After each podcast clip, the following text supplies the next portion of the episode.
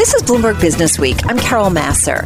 Every day we're bringing you the latest news from the worlds of business and finance, plus technology, politics, so much going on in the world of politics, economics, and it's all harnessing the power of Business Week reporters and editors.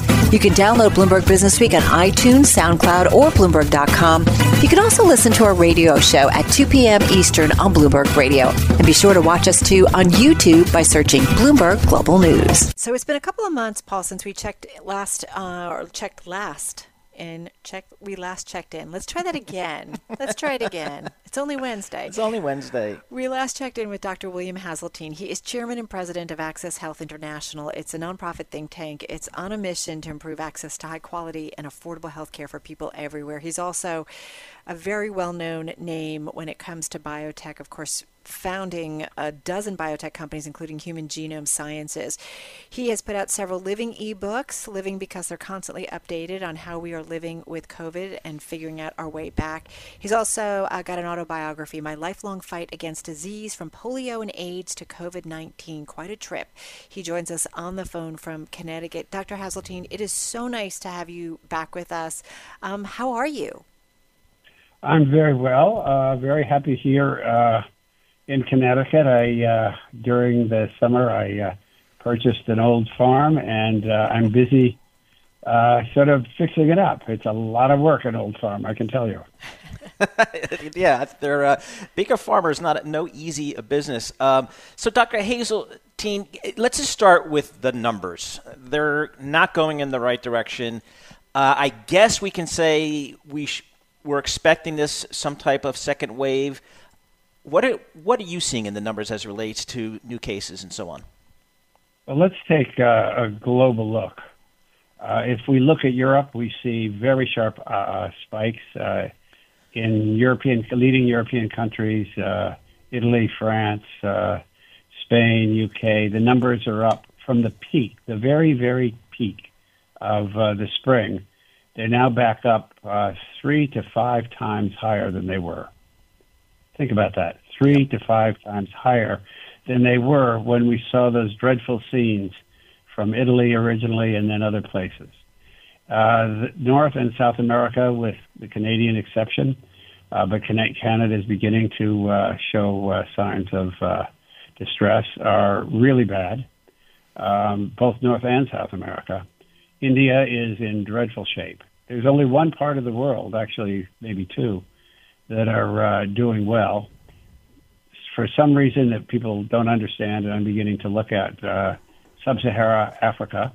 And then, of course, China. China and Southeast Asia uh, are in great shape, but especially China, which has had six hundred fifty million people travel over Golden Week and nobody got infected. Mm-hmm. I have offices in Shanghai and Beijing, and everybody's going about their business. Their economy is growing. They have the highest exports and imports that they've ever had. Um, that global picture gives you two pieces of information. One, this uh, epidemic can be controlled through public health measures. Follow the book, and you can be China. It isn't totalitarian. It's following the book, the guidebook. And there are many such books, if you ask me the names of them. Uh, there are many such books, which will tell you how to control a pandemic. You need good leadership, which is clear, credible, and consistent. You need good governance and the public health institutions to uh, guide you. And you need a sense of solidarity in your population. They have it. The rest of the world seems to lack it, especially the United States, which despite four percent of the world's population is about Uh, twenty, twenty-two percent of the world's disease. We are punching way above our weight, but not where we want to be. Now, what everybody's concerned about is what's happening right now and in the next few months, and it looks grim. Because we're not doing what's necessary, because we don't have leadership, our governance processes are faulty, and our social solidarity never was really strong and is falling apart, we've got real problems ahead, serious problems. Okay. grim. So taking what, that in. Yeah, I mean, and it doesn't surprise me when you were going down the list of leadership, good governance, sense of solidarity. And I felt like there was some solidarity, certainly in New York Metro, when we were hitting some of those high numbers. But, you know, we're not hitting or firing on all c- cylinders when it comes to that list that you just put out there. So what does that mean? Do you think, let's take the United States, because that's where we are right now. What do you think that means for the next few months? I think unless we change our course radically, we are going to see at least one hundred thousand people a day infected. We'll see our hospitals begin to overflow as we are now. They'll be totally overflowing. We might need surge capacities. We're going to have to start opening new graveyards. It's going to be very, very bad unless we change our course. Now, is it inevitable? It's not inevitable. Right. Uh, we can carry out public health policies even now.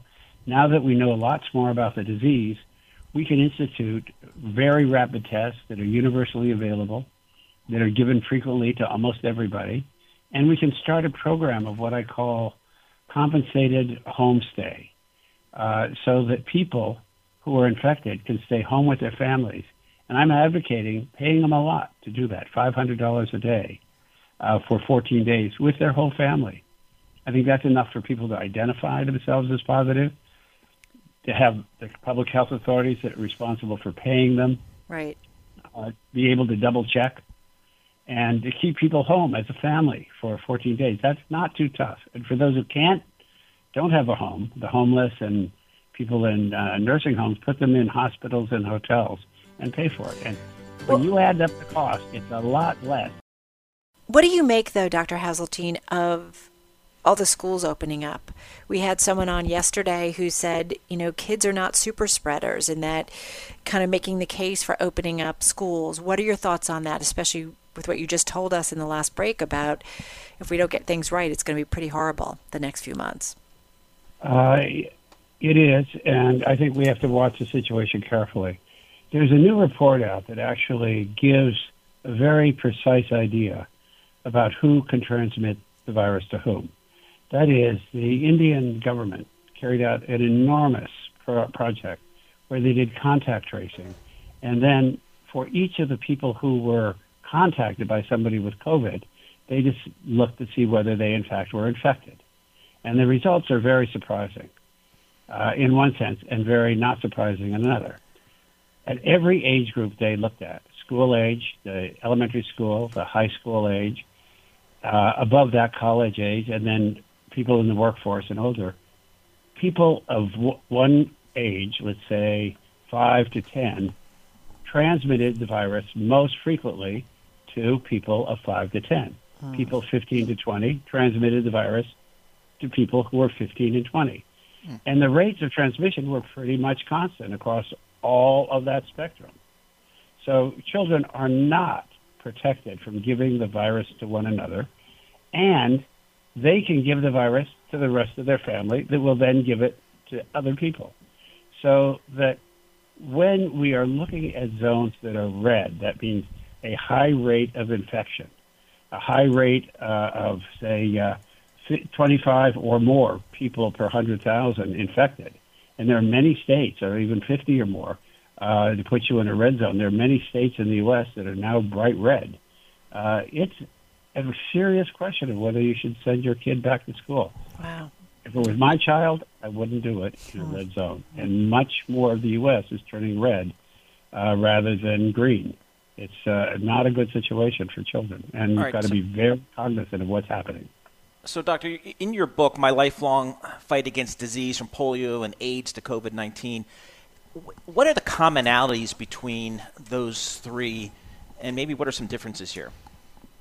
I'd say the first commonality is when it first appeared, our senior leadership, our president and uh, senior administration, including our health uh, officials, refused to acknowledge it as a serious problem. They even wrote a book about me and Bob Redfield, a name you'll be familiar with. From this epidemic, we're still around, we're still fighting diseases. Uh, but they wrote a book called The Myth of Heterosexual AIDS, if you can imagine that. A whole book attacking me and Bob Redfield called The Myth of Heterosexual AIDS. Uh, some of our administration is trying to wish this away. Fortunately, our public health officials or not as they did. So that's one commonality.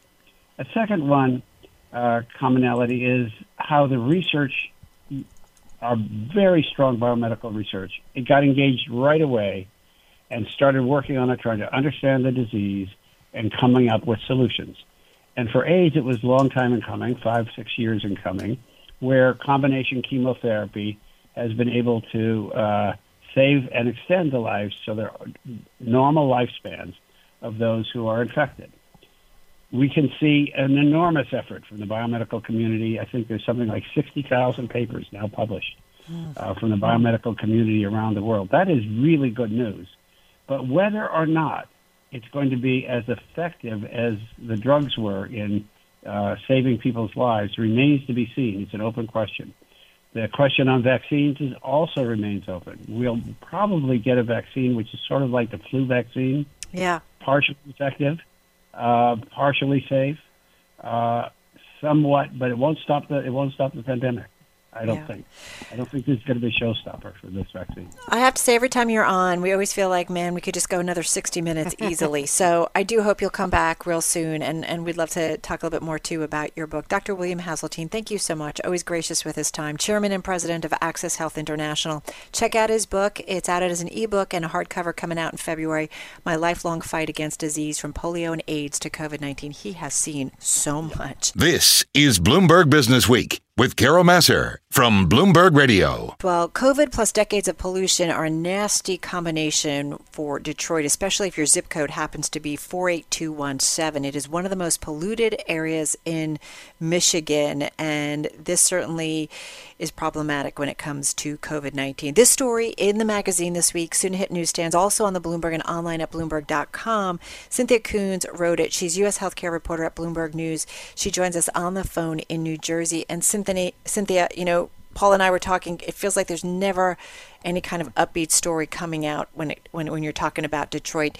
Tell us about Teresa Landrum and tell us about the zip code four eight two one seven. What's going on?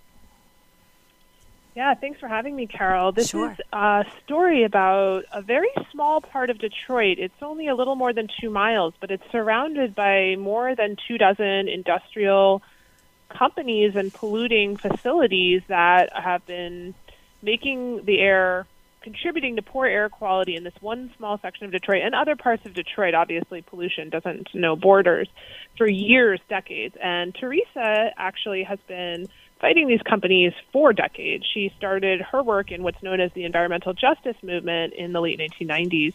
And that was back to when Detroit Salt was using explosives that were leaving cracks in people's houses and their driveways and their foundations. And that was her first environmental justice battle. But through the years, she's come up against any number of companies. She has dealt with permit applications. She has tried to stop these companies from increasing pollution. And of course, earlier this year, COVID comes to her community. And from what she could see and from all the people she introduced me to, it had a pretty devastating effect in terms of people getting very sick when they got the virus.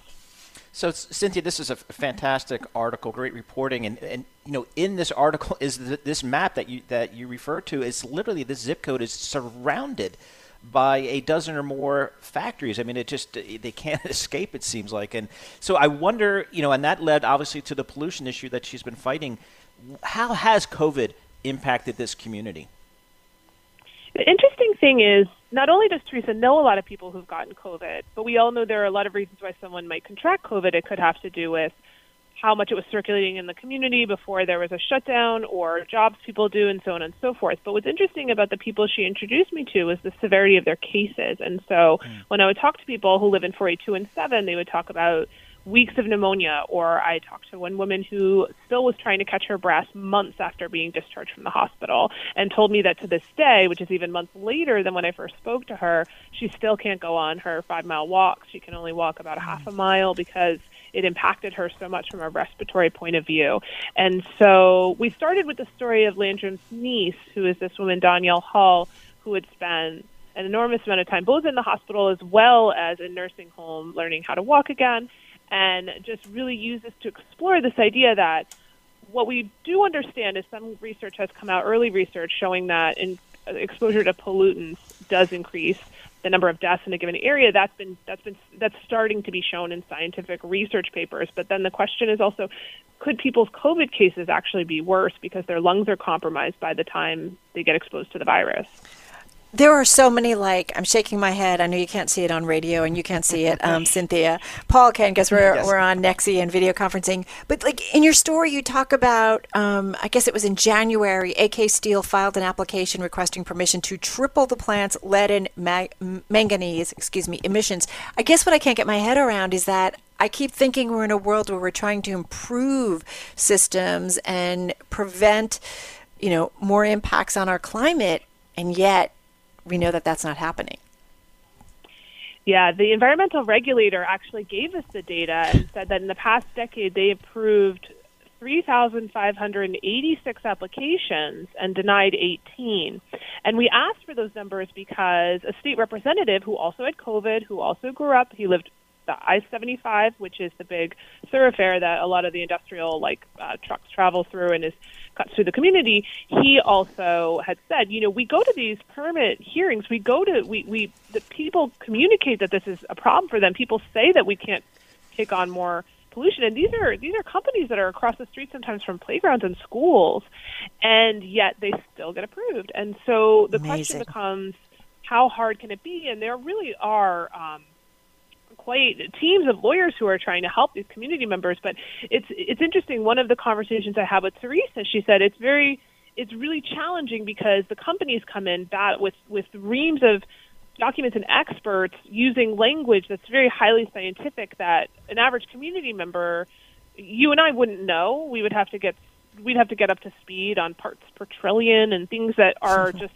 Very right. much the, the lingo of that world, but it's very hard for community members to say, okay, wait a second, what you are actually saying here is this is going to spew more lead into the air across the street from where my child goes to school, which is what seems to have been happening. So, but there's very interesting movement on the other side. So environmental justice lawyers filed a civil rights complaint earlier this year saying that, you know, this is systemic racism in action, that this is a community that's predominantly a minority community. Was there was an approval of a hazardous waste facility, a huge expansion, mm. and the lawyers came out and said, no, this is a problem and this is a civil rights issue and people shouldn't have to breathe this air or deal with the effects of this pollution disproportionately. Right. That's what I was I was thinking, you know, and Paul, I'm, I'm listening, you know, to Cynthia, this whole idea of like, do we have a right to have clean air, fresh air mm-hmm. as a citizen of this country? Yeah, it's interesting. And Cynthia, you know, it's there's a Ford plant right across the street, isn't there? Yeah, so so wherever you look, the, that's a massive Ford complex, actually. Wow. And it's actually now operating not quite like it used to be, right? It used to employ more than one hundred thousand people in its heyday in, I think it was like the nineteen thirties, but now it's seventy-five hundred. It's just much smaller. I mean, obviously, a lot of this has turned to automation, but there, while certain plants maybe have downscaled and certain industry has moved away, there's other industry that's obviously remained, like wastewater treatment and obviously hazardous waste facilities and power stations and cement plants. And you just don't really take into, until you stop and really think and look at this, you don't think about the totality of things that go into, say, making a car and how many parts might be made right nearby. And that's how you end up with these sort of clusters of industry. And, and once upon a time, this was, you know, a great place to live because there were jobs. Yeah. But now there aren't nearly as many jobs as there used to be, so that's not necessarily benefiting anyone either. But no one should have, you know, their employment tied to, to breathing air that is substandard. Hey, Cynthia, just quickly, thirty seconds here. Where's Congress or lawmakers on this? They've got to know about it. So Congress did actually bring in one of the scientists I spoke to who did a study very early on showing that exposure to pollution had right. um, increased the, the death rate in certain communities. Um, and Cory Booker also had brought this um, scientist on into like a big town hall about this topic. So I think there this kind of, you know, I think yeah. there is some movement. I think there are some people in Congress who really believe in this and really care. So there is mm-hmm. a potential. The wheels are, are turning. So, yeah, there is a pos- possibility for change. Amazing. It's a must read. I'll put it out on Twitter. It'll be in the magazine this week as well. Cynthia Koons, you're the best U S healthcare reporter at Bloomberg News. This is Bloomberg Business Week with Carol Massar from Bloomberg Radio. All right, everybody, it's twelve days, and I was looking for my hourly count. I lost my clock. Oh, here it is, twelve hours, twelve days, nine hours, fifty-seven minutes, forty-six seconds uh, until the election. Uh, we kicked off the day, uh, Paul, today with some news from White House Chief of Staff Mark Meadows saying on Fox that the goal in talks with House Speaker Nancy Pelosi is a deal on coronavirus relief packages within the next forty-eight hours. So we'll see what happens. Uh, someone who is uh, watching this very closely, Eric Wasson, he is congressional reporter at Bloomberg News. He's on the phone from Washington, D C. So, okay, here we are less than two weeks away. Um, TikTok, I thought Nancy Pelosi had a deadline, Eric, for yesterday to get this done. Yeah, that deadline obviously wasn't a very hard one. No. Uh, she had clarified at some point along the way that it was just that she needed to see people put their car- more over their cards on the table. Okay. It does sound like there has been some similar progress on things like the liability protection for companies. There could be a trade-off there where if you strengthen workplace protections, then companies would be able to achieve some kind of legal defense uh, over their COVID uh, procedures. But on overall big big issues like state and local aid, uh, this is a Democratic push to, to get five hundred billion dollars to state and local governments that lost revenue during the lockdowns. Uh, there's still some, some issues going on. So uh, Meadows did put another forty-eight hour deadline on it. Today, uh, here in the Capitol, he came out of a lunch with the G O P and said two or three days. So that's like a little bit more wiggle room there. Um, but, you know, we're seeing more and more of this possibility that they come to a deal, maybe even announce it before the election, give the president something to talk about uh, ahead of the election, and then actually do the vote after the election. So a lot of things are slipping mm. here, but uh, it does look like there, there may be a possibility of a deal. If not uh, before the election, then then in the lame duck session, which is when Congress comes back after uh, November third. So, Eric, I have to admit uh, the inner workings of Washington and bill-making often confuse me, but this one really confuses me. I think I've you did not. You're obviously not a student of Schoolhouse Rock. Uh, I, I, you know, I am. A, I remember it clearly, but it just doesn't seem to happen that smoothly. Um, so, but so, Eric, we have a president who wants stimulus. We have the Democrats who want stimulus, yet the Senate Republicans do not. Do I have that right? And if so, what do you think the strategy is of the Senate Republicans here? I wouldn't say that they don't want stimulus. They have they put forward a bill today that they voted on, uh, five hundred billion dollars, which, you know, as Mitch McConnell points out, is, is you know wasn't chump change before this COVID uh, pandemic came about, uh, where we've seen three trillion dollars spent so far. Uh, but they just don't see the level, uh, the two trillion dollars level that the, the White House and Pelosi are talking about. Uh, now, you, you just have different incentives, I think, at this point. Uh, there may be some sense among some of the Senate Republicans that Trump may be a goner anyhow, and uh, they're looking at what their uh, the Republican Party will be under a Biden administration, where they may reclaim the deficit hawk mantle. So I think we're seeing a lot of that those previously repressed deficit hawk uh, concerns uh, reemerging here. Uh, you know, Democrats would say, well, they're, they're going to just posture that way because they want to stymie Biden. But, you know, the G O P will, if Trump loses, be looking for a new identity, and it may be the old identity of the Paul Ryan party, which was focused on the deficit. Well, that's what I wanted to ask you about, because I was listening to Bloomberg Radio earlier this morning, and uh, Brown professor, political science professor Wendy Schiller just talking about Mitch McConnell and, you know, his lack of support for more stimulus. Is is it that he's already looking to the next midterm elections and, you know, how they want to position the Republicans and maybe being able to say, hey, listen, we didn't support the wild stimulus spending that we maybe didn't really need. Is that is that what he's playing at right now?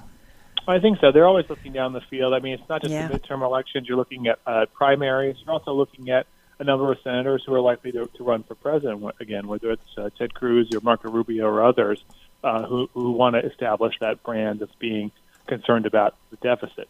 Now, that being said, there are certainly vulnerable uh, Republican senators, uh, certainly a handful like Cory Gardner in Colorado, Susan Collins in Maine, who very much would like to see a, a big package voted on uh, before the election. They are, are really clinging to life here as far as their political careers. Uh, so we see these maneuvers in the Senate, this sort of smaller bill brought up to give them uh, some sense that they're doing something, and uh, talk of, of possibly a deal being announced. Now, if we get a deal and then they say they're going to vote on the Senate after the election, uh, that's going to be kind of interesting. We've been exploring with senators uh, today about that, and, uh, you know, it really is up in the air because uh, a lot of times people say, well, after the lame duck, everyone will be politically unfettered. They'll be able to to make these difficult votes that otherwise would be uh, uh, you know, politically painful. But, uh, you know, to talk to a, a veteran like Roy Blunt of Missouri, who said, you know, I don't think so. I think it's now or never. Mm.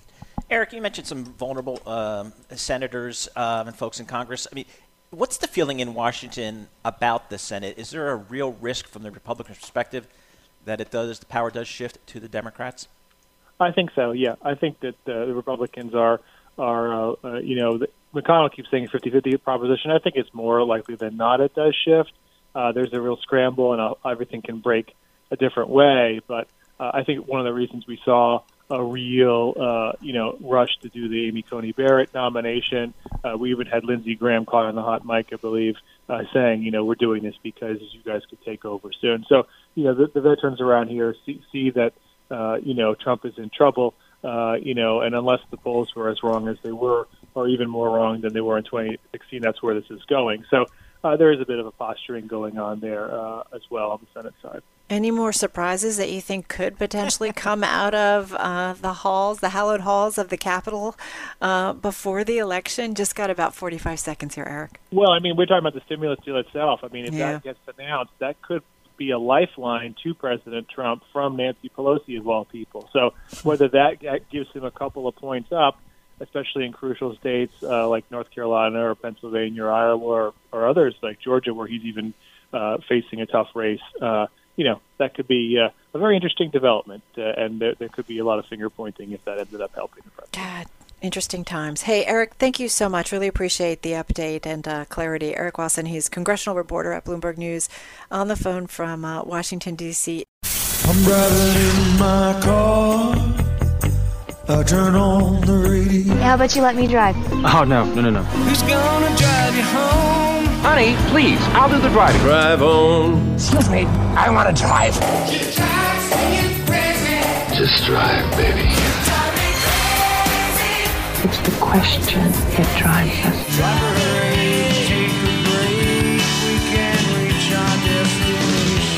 This is the drive to the close. That funky music will drive us till the dawn. On Bloomberg Radio. Well, the election is thirteen days away, and investors are trying to get a sense of, how do I play this? If a Biden wins, what does that mean for my portfolio? If President Trump wins, what does it mean? How do I play it? Our next guest says, don't sweat it. Barry James, portfolio manager, James Investment Research. He joined us on the phone from Alpha, Ohio. Barry, thanks so much for joining us here. I kind of get a sense from your research that you're saying, oh, don't get too worried about elections. Think about your market. Think of longer term. Think about the structure of your portfolio. That's exactly right. Um, you know, we we have a special report that we put out called Presidential Investing, Mining for Fool's Gold. uh, it's available on our website, james funds dot com.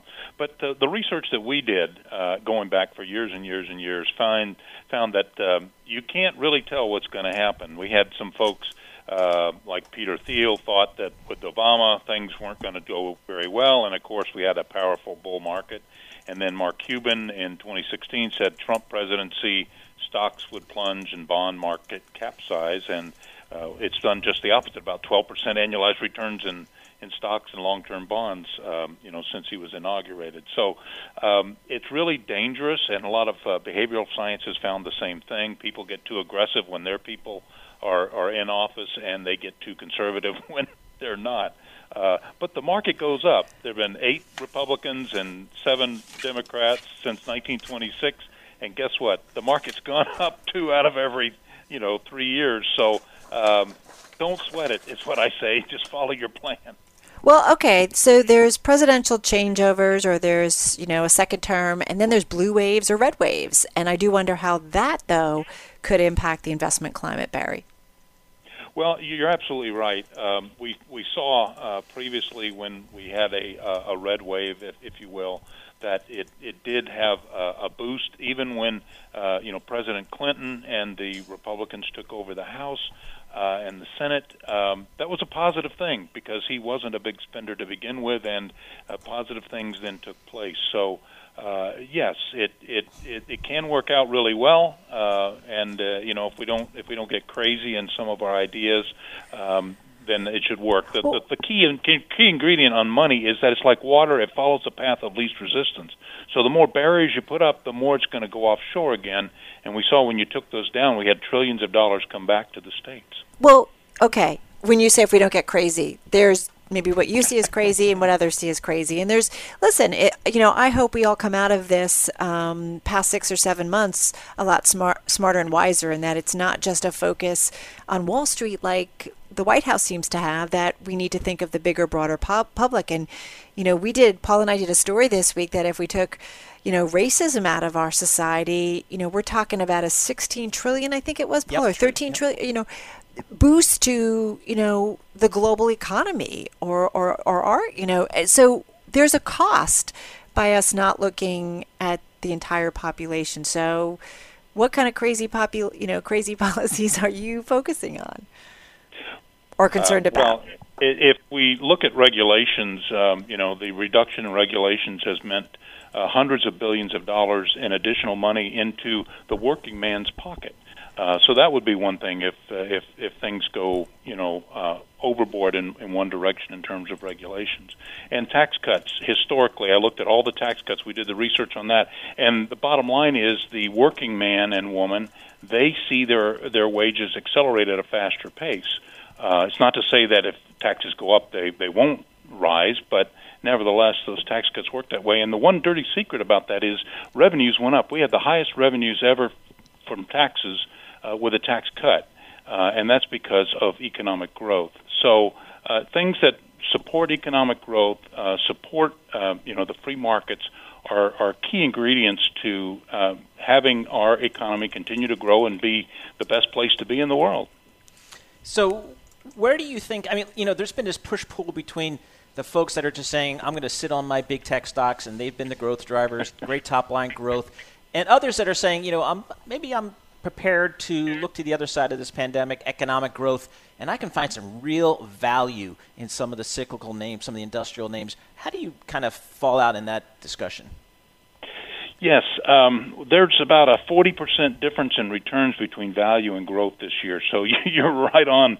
Uh, unfortunately, the value trap is just that right now. It's it's got uh, it's got no no momentum whatsoever.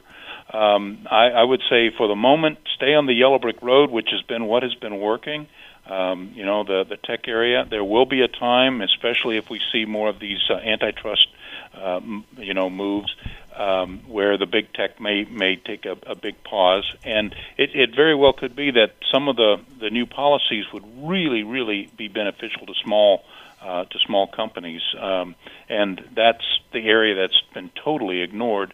And uh, maybe rightfully so up to this point, but uh, you know, come come a new uh, administration or whatever, it, it could be really positive in that area. I mean, is stimulus necessary in your in your view, Barry? Is what? I'm sorry. Stimulus, another round um, of virus stimulus. Yeah, yeah. I mean, I talk to folks here uh, locally, and um, you know, the car's broken down, or uh, you know, something in the house is broken, and uh, you know, they don't. They don't have a job, and you know the jobless claims are reduced. Uh, so they they need the money, uh, and I, I don't. You know their businesses too. Uh, obviously, the hospitality uh, and and the like, um, and the folks that I talk to in there are pretty desperate. Um, you know to, to try to stay alive and keep their their folks being paid. So there's definitely a need for it, and um, you know whether it happens now or later, uh, I think something will happen. All right, one quick name, thirty seconds. What's what are you looking at right now? Well, I like uh, Cadence Design. They just uh, came out with earnings yesterday, and they're spectacular. They beat the earnings. They just raised their growth uh, uh, their growth numbers. Uh, they're really uh, doing quite well in China. Great margins, not a lot of competition.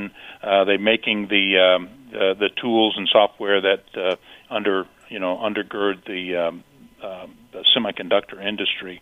Uh, so um, they're a money-making machine right now, and uh, I think that's likely to continue. Yes, they're up, but uh, don't let that uh, don't let that dissuade you. You can only buy the top once, as I've been told many times. Yeah, they're up about sixty percent this year, so they've definitely been on a, quite a run. Um, good to get some time with you, Barry. Thank you so much. Barry James, portfolio manager at the Ohio-based James Investment Research, on the phone from Alpha, Ohio. Thanks so much for listening to Bloomberg Business Week. Download the podcast on iTunes, SoundCloud, or at Bloomberg dot com. And be sure to check out our daily radio show at two p.m. Eastern on Bloomberg Radio. And be sure to watch us, too, on YouTube by searching Bloomberg Global News.